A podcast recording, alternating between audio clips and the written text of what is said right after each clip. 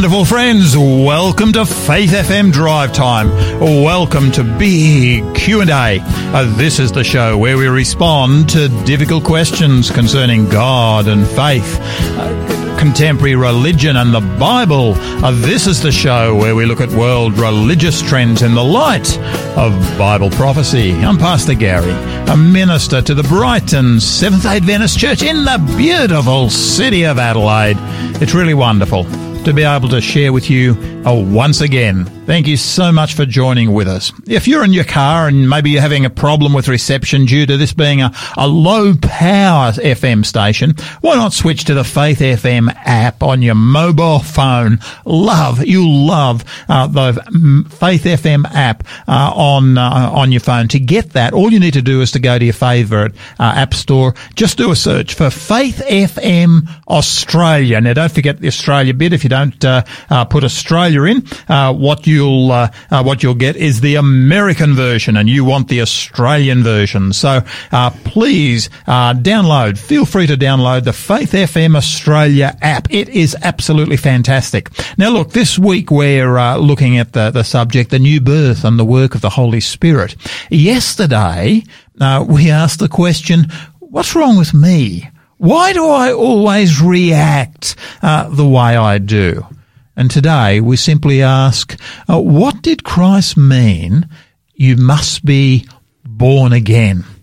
Today, our co-host is uh, Eric Horn. Now, Eric uh, ministers to the Adelaide Aboriginal Seventh Day Adventist Church. Welcome to you, Eric.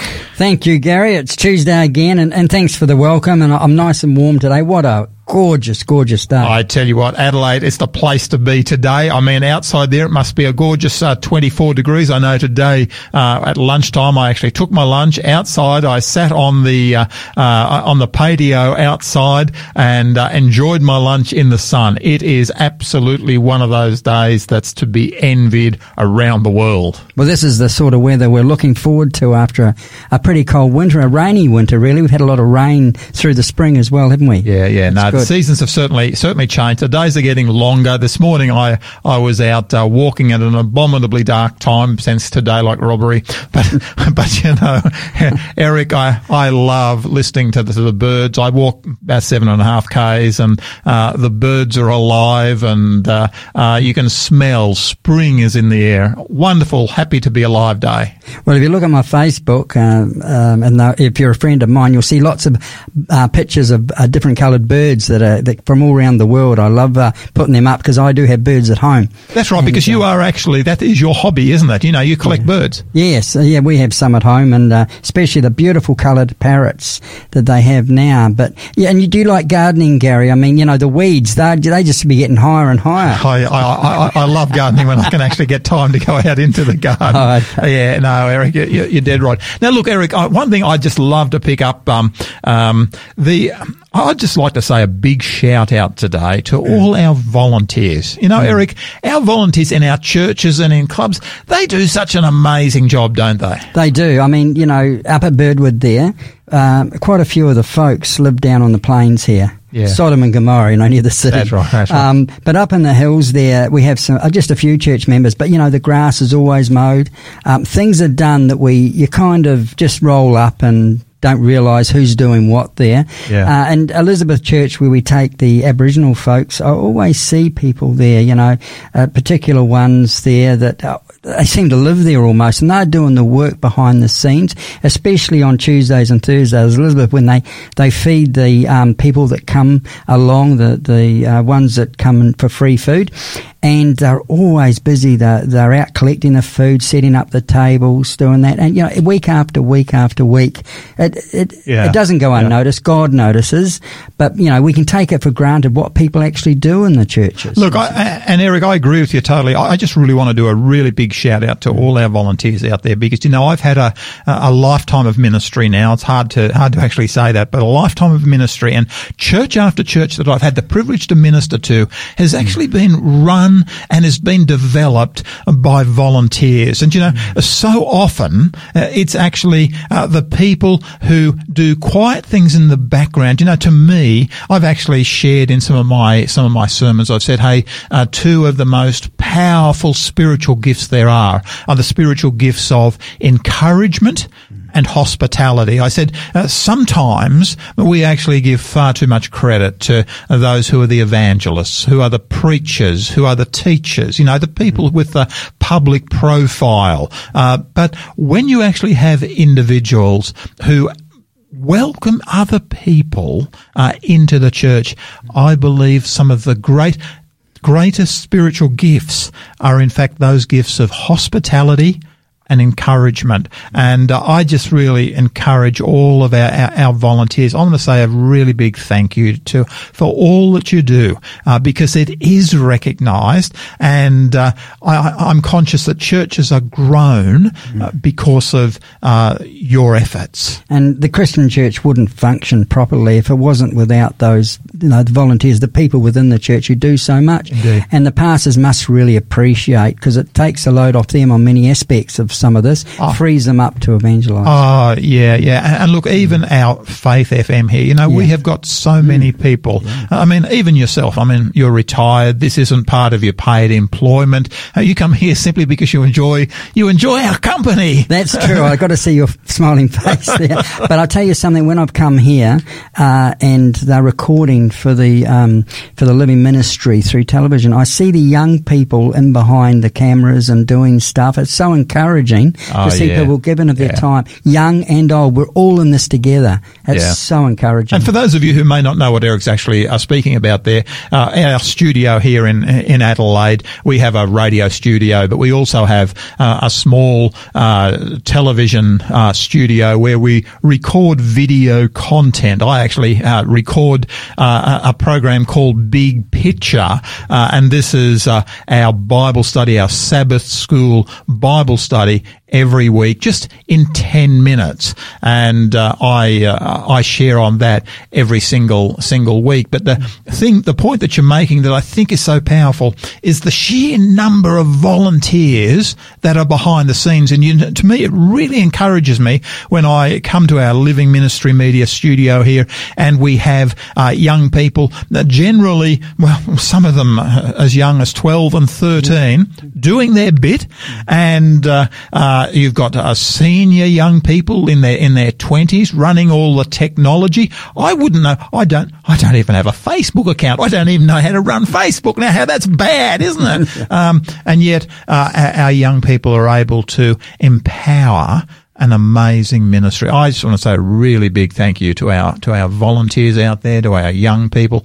It's just so rewarding, and the fruit is just so powerful. Mm. Yeah. Yes, and you know um, the fa- the thing is is that uh, you know when you see a program uh, on television and and even the radio station, you don't know who's put the program together, and all this work that's going on is unnoticed. It's a presenter at the front that does get a lot of the attention. Indeed, but but it's wonderful to see the young people people working in with the older people. Indeed. And I think that's indeed. the key to, yeah, to yeah. a Christian life. Yeah, indeed, indeed. Well, let me just come to our um, to our, our, World Watch uh, segment today. I picked up on ABC uh, News here in here in Aussie um, a uh, the record of a of a man who had recently passed away, and his story was just so inspirational that I, I thought, well, I do need to share this. Uh, Eddie Jaku, Holocaust survivor, who called himself the happiest man on earth, has just died just in the past week, aged 101. Holocaust survivor Eddie Jaku, who described himself as the happiest man on earth, has died aged 101.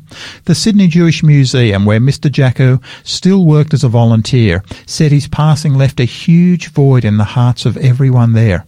Eddie's impact will be felt for generations to come, said a message posted on social media. He was born in uh, Germany under the Nazis and went to Buchenwald concentration camp and later to Auschwitz, where his parents were murdered in the gas chambers. Having narrowly survived, he moved to Australia in the 1950s, where he dedicated his life to teaching others about the dangers of uh, in, in, intolerance. This is my message as long as I live. I'll teach not to hate. He wrote in his autobiography, published just last year uh, to mark his 100th birthday. Mr. Jaku uh, said he was the happiest man despite the horrors he had witnessed in the concentration camps. Life is what you want it to be. Life is in your hands, he said. You know, happiness doesn't fall from the skies. Uh, it's in your hands. You want to be happy? You can be happy. Now, this is rather radical um, statements. Treasurer Josh Frydenberg said Australia had lost a giant. Dedic- he dedicated his life to educating others about the dangers of intolerance and the importance uh, of uh, hope. He said in a post on social media, May his story be told for generations to come the New South Wales Jewish Board of Deputies, said he had been a beacon of light and hope. He will always be remembered for the joy that followed him and his constant resilience in the face of adversity, the board wrote. Uh, the world is a little less bright without him in it. He will all, we will always treasure memories and stories that we were privileged to have heard. His memoir, called The Happiest Man on Earth, chronicled his extraordinary tale of survival. He described how towards the end of the war, Eddie Jaku escaped a death march from Auschwitz and shed and hid in a cave in a forest where he survived by eating slugs and snails. Eventually, he managed to crawl to a highway where he was rescued by American soldiers. It was then that he decided that the best revenge would be to live and enjoy life. He later married and went on to become a father and grandfather. Prime Minister Scott Morrison said Mr. Jaku's life had been an inspiration and a joy. Eddie chose to make his life a testimony of hope and love, of how love can triumph over despair and hate, Mr. Morrison said in a face in, in a Facebook post. Now, Eric, you know, to me, this is a remarkable statement of. I mean, I, I certainly have never. I wasn't aware of uh, of this particular gentleman, but this story, this obituary, is just so powerful. Now, Eric, you're a you're one of those people that I would describe as happy and outgoing. Um, now, you know, I mean, uh, people enjoy being in your presence. Now, to me, I, I look at uh, look at Eddie, this story of Eddie Jaku, and I just say, hey, how is it possible, given that he started his life in the horrors of the concentration camps? It's an amazing story, isn't it? You know, when you read this, you think, wow, what what this guy's been through uh, seen his parents murdered and, and going through what he did, you'd think he'd be one that would be quite bitter in, in his life. But you know, he made a choice. He said there, he made a choice not to, um, to actually, uh, not to be revengeful, but to choose to be, uh, live a happy life and concentrate on the good things of life. I think that's the key, you know. I think that whatever happens to us, we can either keep that on our mind, and I mean, you just can't. It's not. It's not like a tap where you can turn it off and on your feelings. Yeah. But he's learnt here to look at the positiveness in the things around him, and I think that's the key.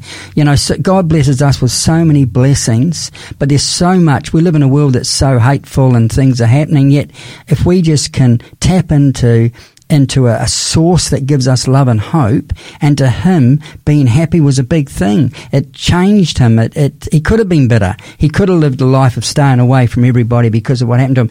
But he chose to and to live the life the way he did. And the more happy he did, as he shared that happiness, people responded to him. Yeah, what a wonderful yeah. story! This is I really appreciated being able to read. I picked it up mm. uh, certainly on one of the one of the news sites. Um, you know, but to me, the thing that really stood out to me is that uh, this gentleman uh, didn't allow a significant negative event to define his life. And I, I'm so conscious that, you know, most people in their life, if they live long enough, will face some negative events. Oh, look, I, I work amongst people all the time that, you know, I don't know how I would handle what they're going through with family and, and things happening to them. Uh, it, it's shocking, uh, some of the things that happen out there. Uh, but yet, when we come together as a Christian group, they start to smile and laugh because they get an encouragement from others.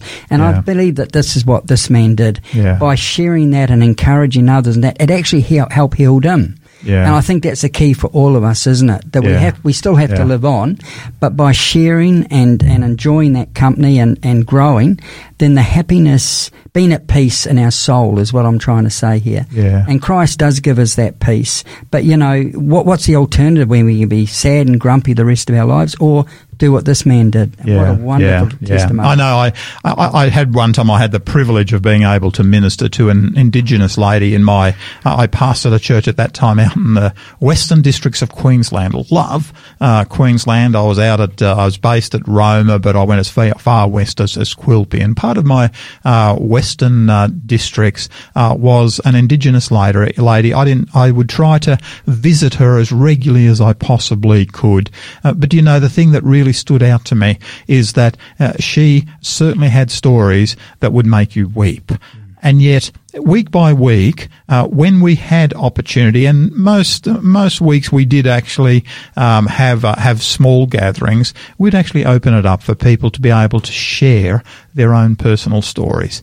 And you know, the uh, this lady, we knew what she was struggling with, but she always had something positive to be able to contribute to the uh, to the discussion. And to me, it was such an incredible witness.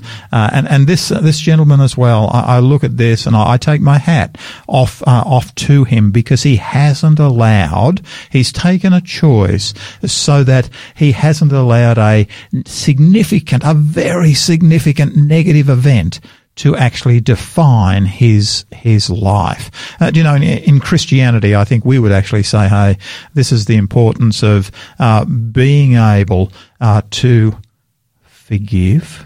Is that possible? Yeah. Is that possible? Well, that's what I, I read through this. That through all that, you know, he didn't have the bitterness of what had happened to him. I mean, some of those events that you read out here are absolutely mind-boggling, and uh, you know, really, really, really hit you hard. But obviously, he'd managed to put that aside, and forgiveness is a huge part because if you don't forgive, these these things that happen to us can become like a cancer and eat us away and make us sad and tired. But no, he, you know, if you see the post that I've got in front of me, he's got a beautiful smile on his face, and that reveals that he's at peace. He's at mm. peace with himself. you know. Thank you so much for that, Eric. Look, let's come to some music. This is uh, Wendell Kimbrough, and uh, this is the song I'm making uh, All Things New.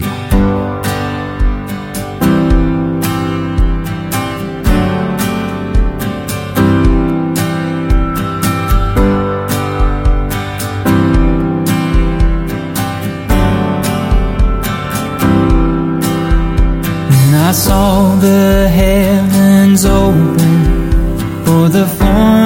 things were past.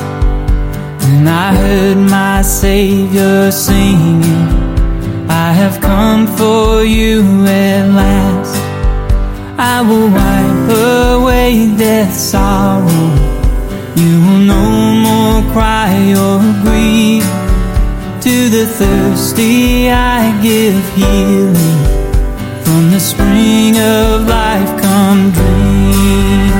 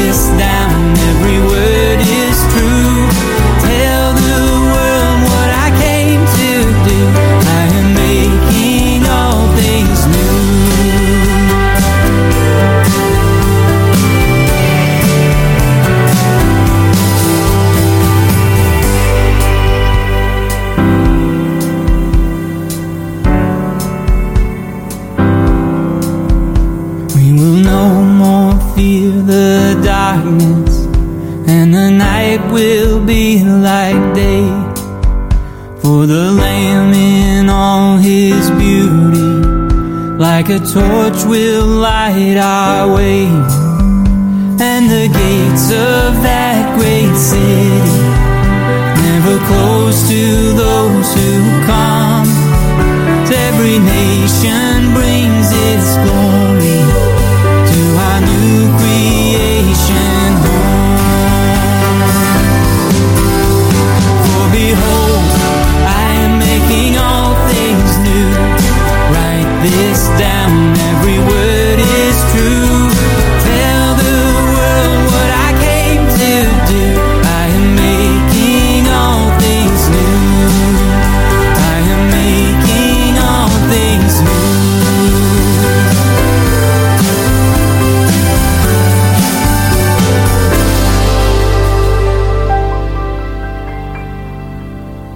That was uh, a very beautiful uh, song, Wendell Kimbrough. I'm making all things anew.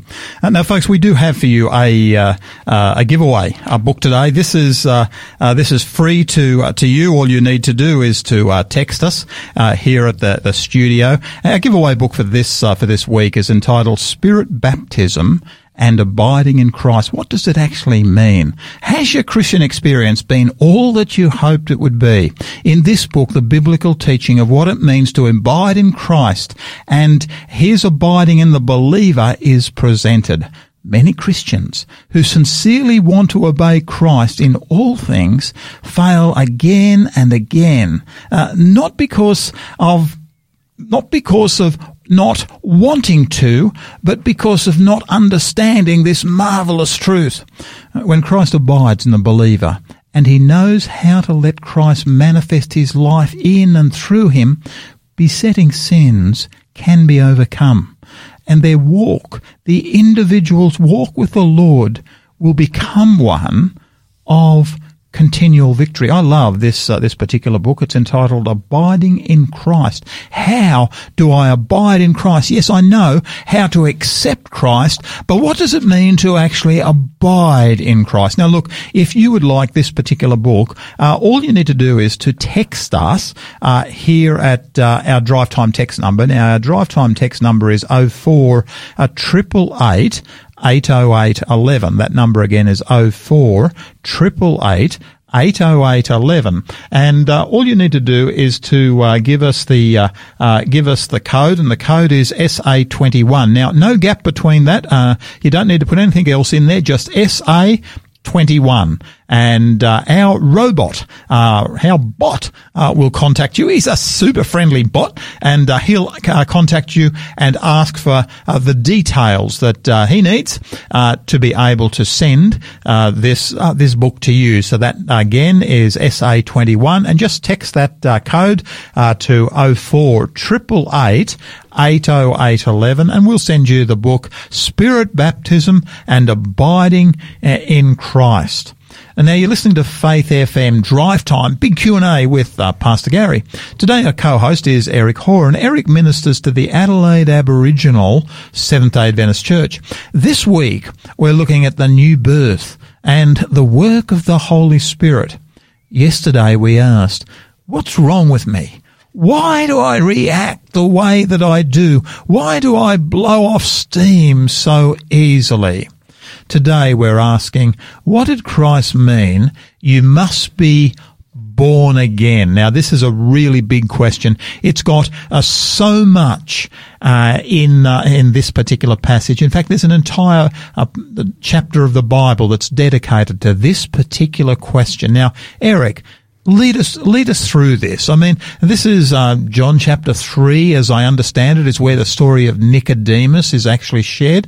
But what is this issue of what does it mean to uh, say you must be born again?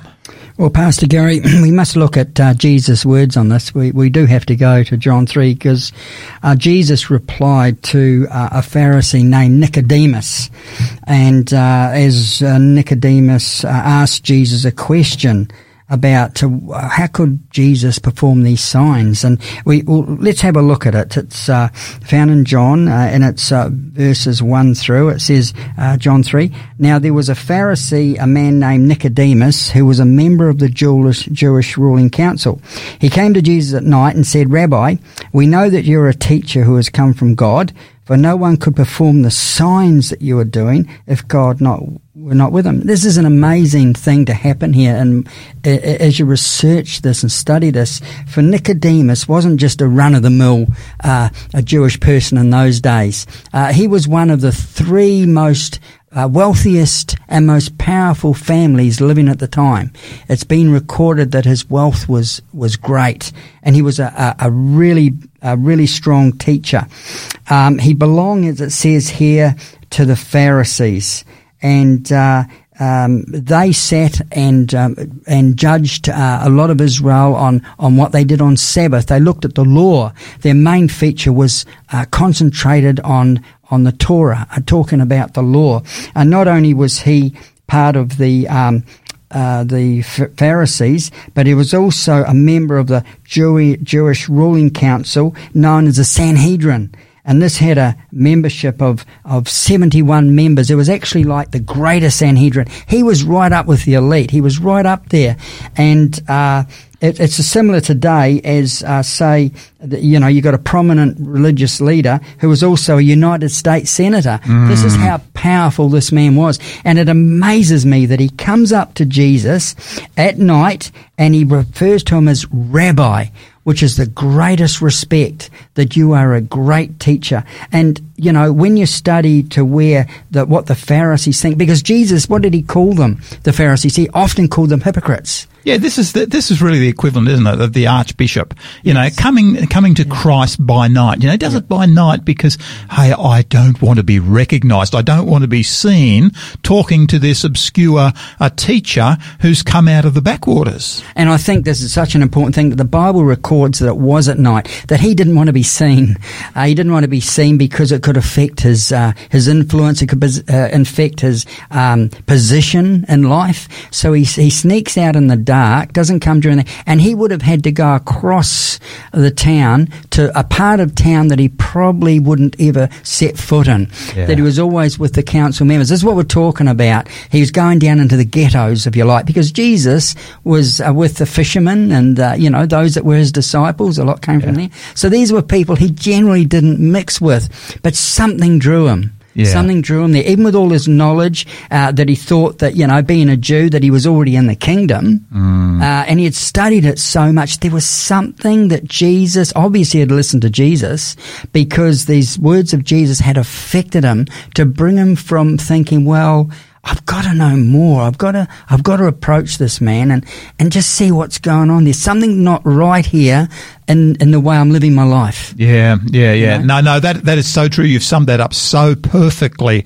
I can sort of see this. I mean, he's trying, you know, the embarrassment that could have come to him if he had gone to Jesus by day. He tries to, you know, people today do things by night because they don't want to be seen mm. uh, doing certain things uh, in the middle of the day. But here we've got Nicodemus doing exactly the same thing. But you know, this says something to me about his heart as well. Mm. Uh, the sheer fact that he is prepared to seek out Jesus. Everyone, nobody else would. Uh, the the uh, the the leadership of the the Jewish nation at that time certainly would not have sought him out by day or by night. Um, but Nicodemus recognized something in Jesus that just he had to dig into at a greater depth. And he was part of a group that were planning to kill him. We've got to realize that that in yeah. the background, the Pharisees were were pl- planning to to uh, to destroy Jesus, to take him down. And he must have heard the comments of why why Jesus. You know, he was from the devil. He couldn't have come from this mm. place because the Messiah is not going to come through this way.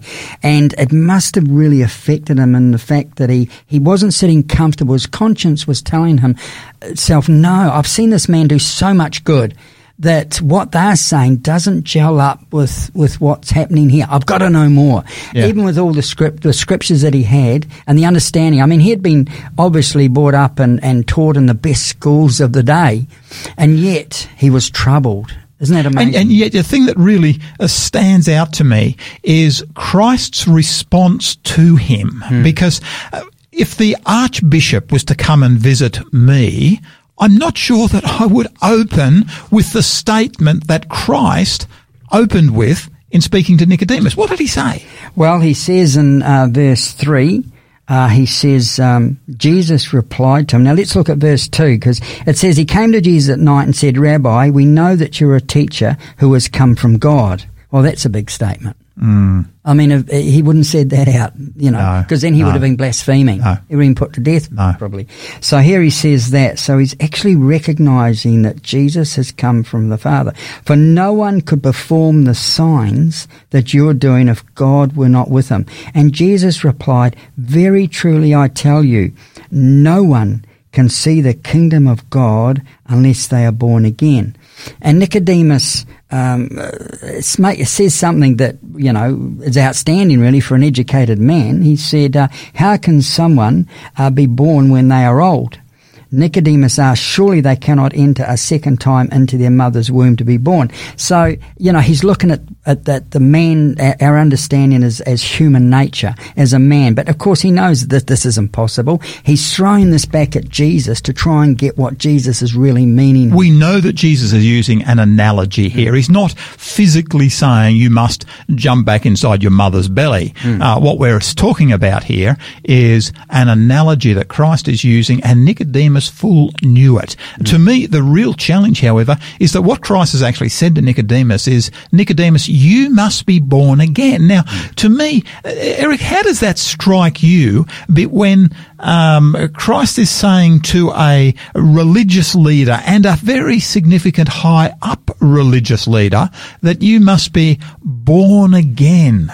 Well, when you look at Nicodemus's point of view on this, uh, he would have thought that the rabble out there, the heathen, they were all lost. Yeah. And that he was one of the elite, part of the family of God. He's already in there. He's a family of God and he's there by birthright. He's there because of his knowledge of God. And so to hear this, to say that, look, um, you've got to be born again, he, he struggles with this. I mean, you know, he, he it's a thing that really uh, all of us need to question ourselves too on the way we act. Your introduction when something happens, are we born again when we Yeah. act the way we do? Yeah. And so we we very much could be a Nicodemus, Indeed. and when we come to him, so he but he's searching, and that's the key.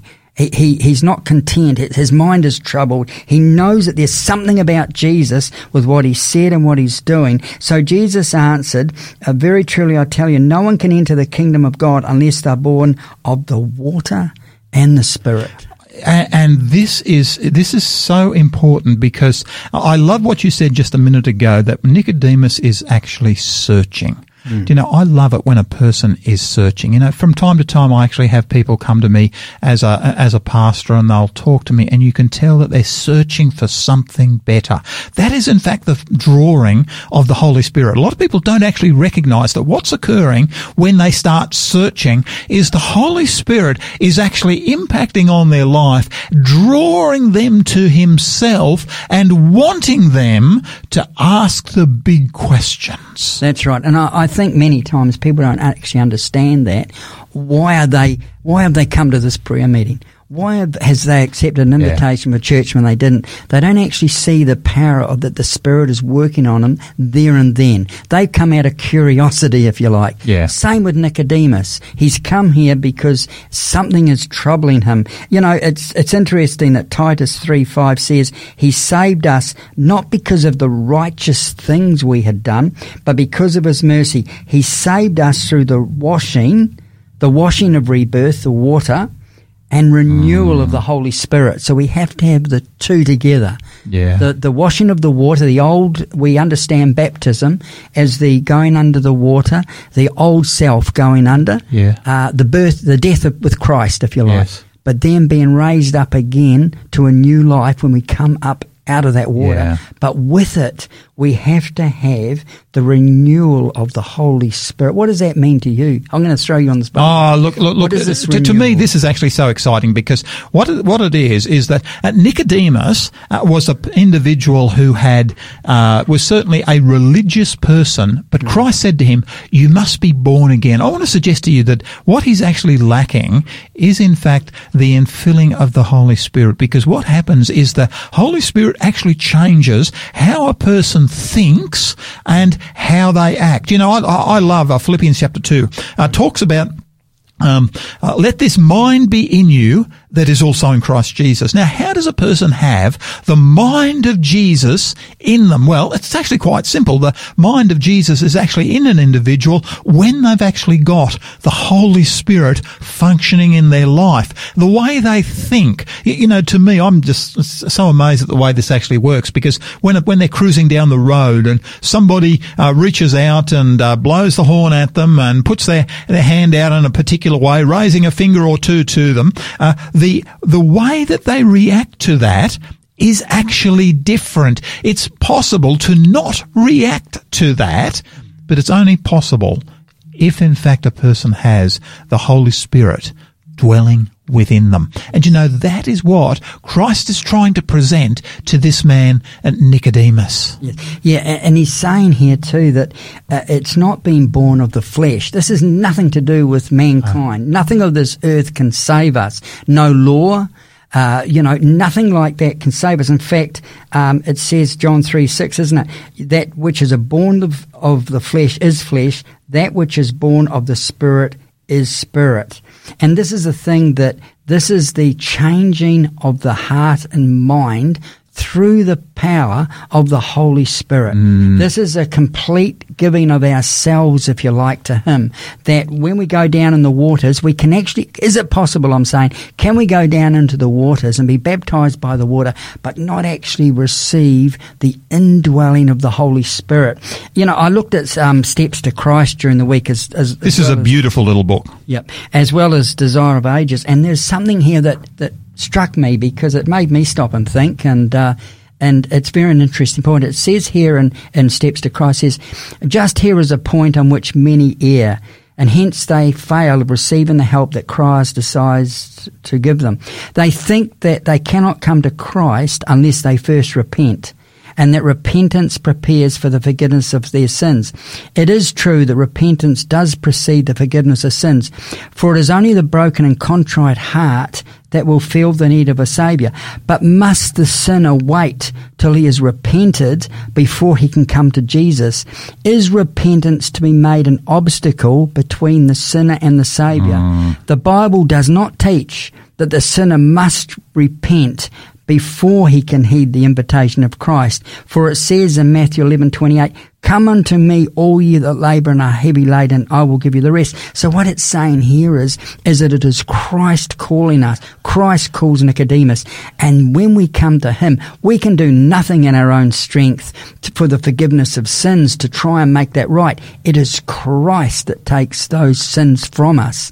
And he is the, the, the thing of repentance. He is the one that through the power of the Holy Spirit that refreshes us and cleanses us through him. Oh, look, that's that's so powerful. This is a, this is a powerful story. Look, Eric, let's uh, let's take a break there. Let's uh, let's come. I love this uh, th- this particular song. Uh, this uh, this song is uh, by Evie Karlsson. A few years old now, but the words are so powerful. Born again. Please enjoy.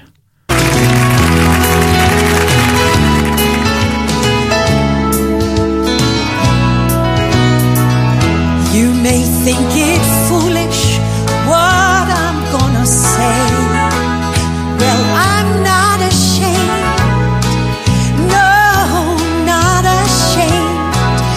You see, one day I prayed, Jesus, take my sin away. And that's when I was born again. Let's sing it together. Born again, there's really been a change in me. Born again, just like Jesus said.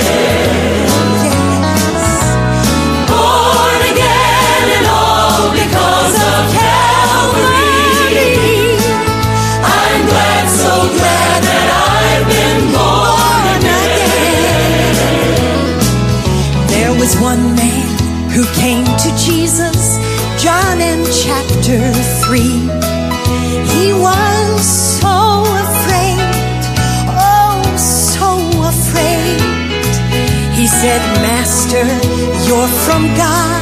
I really do believe. And then Jesus said, Nick, you gotta be born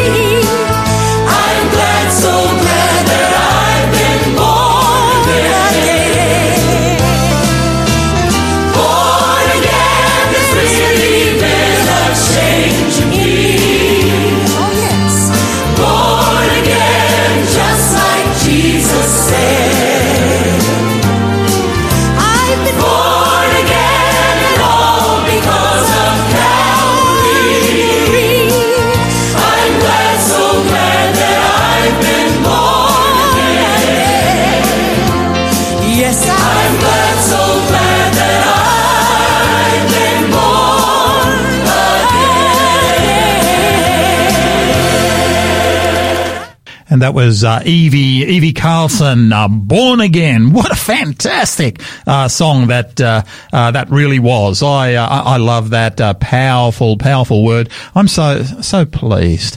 This this work that Christ has done, the appeal that He has made to Nicodemus.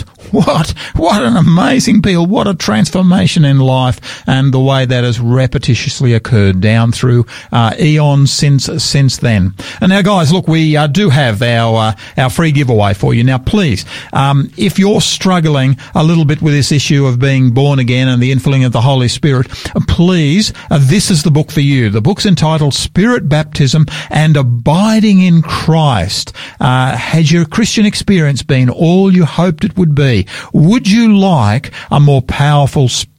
Experience? Would you like to know what it takes to really abide in Jesus Christ? And now, folks, look, if you would like this particular book today, uh, you can uh, request that uh, at 04888 808 11. That number again is 04 888 80811 and just uh, text us SA21. No, no gap between the SA and the 21, just SA21 and our friendly robot, uh, he will contact you and uh, get the details off you so that uh, you're able uh, to request, uh, you're able to receive this, this particular book. You're listening to Faith FM Drive Time, Big Q&A with Pastor Gary. And today our co-host is Eric Hoare, and Eric ministers to the Adelaide Aboriginal uh, Seventh-day Adventist Church. Uh, this week we're looking at the new birth and the work of the Holy Spirit. Today we're simply asking, what did Christ mean? You must be born again. Eric, really appreciate everything that you've shared so far. Um, please, uh, is there more to this wonderful story? Yes, we've only got just a little bit through that chapter, really, haven't we? But uh, just like to, to carry on a little bit with that, it says in verse 7 You should not be surprised at my saying that you must be born again. The wind blows wherever it pleases. You hear its sound, but you cannot tell where it comes from or where it is going. So it is with everyone born of the Spirit. And Nicodemus said, How? How can this be? And Jesus came back to him and said, You are Israel's teacher, said Jesus, and yet you do not understand these things?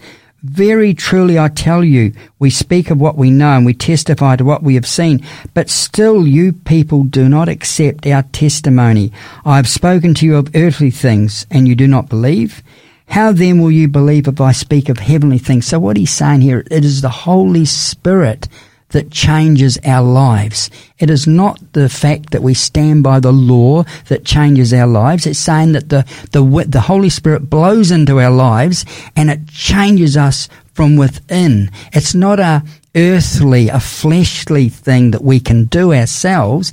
It's actually a heavenly thing, the power of God. You know, that's what we've got to search for, uh, Pastor Gary, is that God has all the power to change our lives, but yet we struggle. Yeah. Const- I mean, people struggle constantly trying to do the right thing and saying, I don't understand what's going on. You've got to hand that burden to God, you know? And, and, and I appreciate what you're saying there. You know, so many times I actually hear people say, look, you know, the solution to most of our problems here on earth uh, is uh, is better education. You know, if in fact a person becomes a better educated person, then they're going to uh, naturally pick up the good education and they're going to run with it and there's going to be a, a change in life. No, there's not. There are so many things that I am, I can be very well educated and know that I should go for a run every morning. But how many runners go running every single morning. Uh, if there's something, there's something called the change of heart uh, that is actually needed. And you know, to me, uh, there is something that superintends, something that's greater than even good education. And I suggest to you, it's this what Jesus is pointing out here. What Jesus is saying is, Nicodemus, look, I need you to change your heart. I need to change your mind. I need to change the way you think. Um, when you do that, then you will want to do those those things which are good and proper and holy and good. Yes. Turn away from being conditioned by the world. Receive, if you like, a heart transplant. A heart transplant. Yeah, exactly. that's what we're talking. And every Christian that is born again has that heart transplant. And what's happened, of course, is that with that, the mind swings into the gear that they allow God then to to do the changes.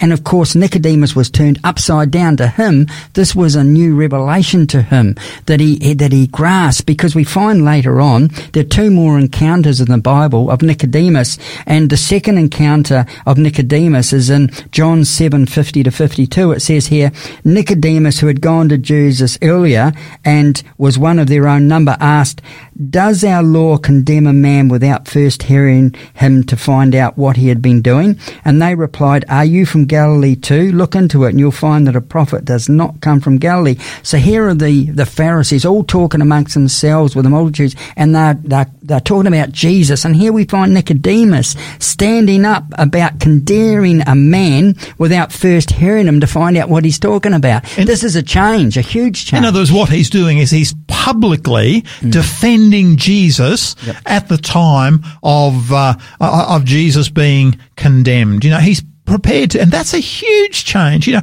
his heart and his mind has changed. Mm-hmm. He's prepared to stand up and defend Jesus Christ. Well, he's not thinking about his reputation at all here. Uh, whereas before he was and he came at night, here he's publicly, he's out in the open, he's talking and standing up for Jesus, one of the minority, and he doesn't care what happens to him. He's, he's, he's given his heart to the Lord here. He, he's changed completely. It must have been a real revelation for those who knew him before Yeah. the hard-heartedness of the law and then this changeover sticking up for somebody that you know but often they would condemn a man not give him a chance to even speak you know but here he's saying let this man speak well, we need to hear him. We need to hear him out. What a change. Yeah. And then the next one, the third one, is encounter with Jesus was in John 19, same chapter, same uh, uh, John, 38 to 40. It says, Later, Joseph of Arimathea asked Pilate for the body of Jesus. Now, Joseph was a disciple of Jesus, but secretly because he feared the Jewish leaders. With Pilate's permission, he came and took the body away. So here we have uh, Joseph. He was also a little bit fearful of what others thought of him. Uh, he was accompanied by Nicodemus. The man who earlier had visited Jesus at night. Isn't it interesting that it still throws this little uh, thing in here? And Nicodemus bought a mixture of myrrh and uh, aloes, about 75 pounds. Taking Jesus' body, the two of them wrapped it with the spices and strips of linen. This was in accordance with Jewish burial customs. What amazes me here that G, there's a there's a uh, like a um, a moving on in, in Nicodemus's life. Here he he would come at night. He was fearful. He heard Jesus' words. Here we see in the second encounter that he actually stands up from in a public place with all his peers, all those around him that he knew as friends, uh, his co-workers, if you like, and, the, and that studied the law and stood up for Jesus. And now we find that at the cross, he makes that step from holding back and being fearful amongst the crowd. He actually goes to the cross.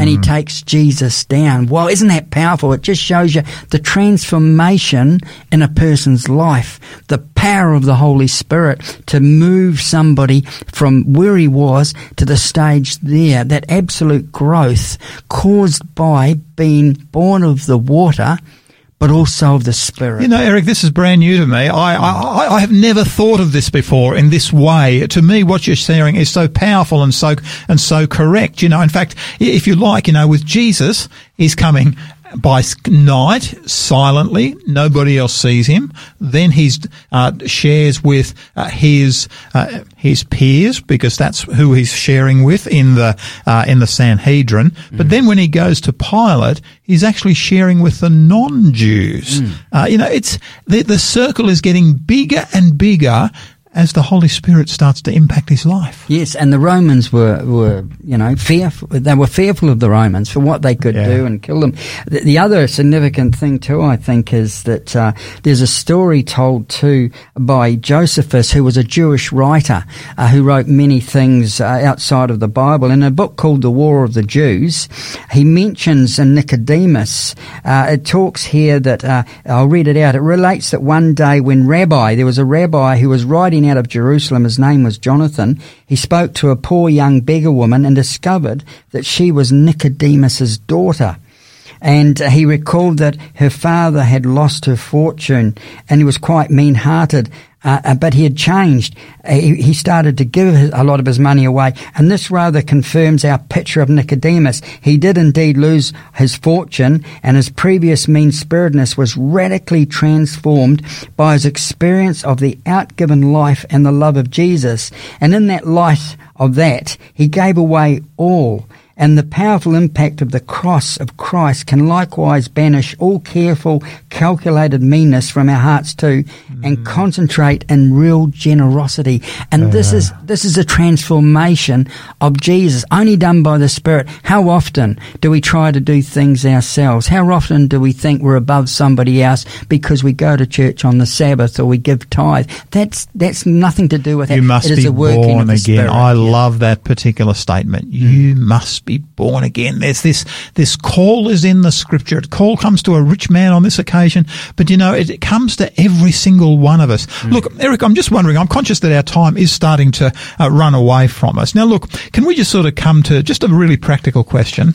How does a person practically accept Jesus Christ because, you know, it talks here about, you know, maybe there's people that might be hearing us right now that have never accepted Jesus Christ, that have not yet been born again. Now, if a person wants to accept Christ, because uh, when a person is born again, they do accept Christ into their life. How do they physically go about accepting Jesus Christ into their life? Well, I, I, think there's some scriptures here that cover that. Um, Romans 10 9, that if you confess with your mouth that Jesus is Lord and believe in your heart that God raised from the dead, it says here that you will be saved. And it says here in John 1.13, who were born not of blood, nor of the will of the flesh, nor of the will of, of man, but of God. So the, the whole thing is, is that we've got to give totally our lives to Christ. We've got to place our trust in Him. And the only way you can do that is what Nicodemus did. He studied about Jesus. He knew the law. He knew the, the scriptures inside and out. Wasn't until he met Him he met Jesus. Until he met Jesus. So when we come to Jesus, we've got to come to Jesus. We can read about him. We've got to have that personal relationship with him.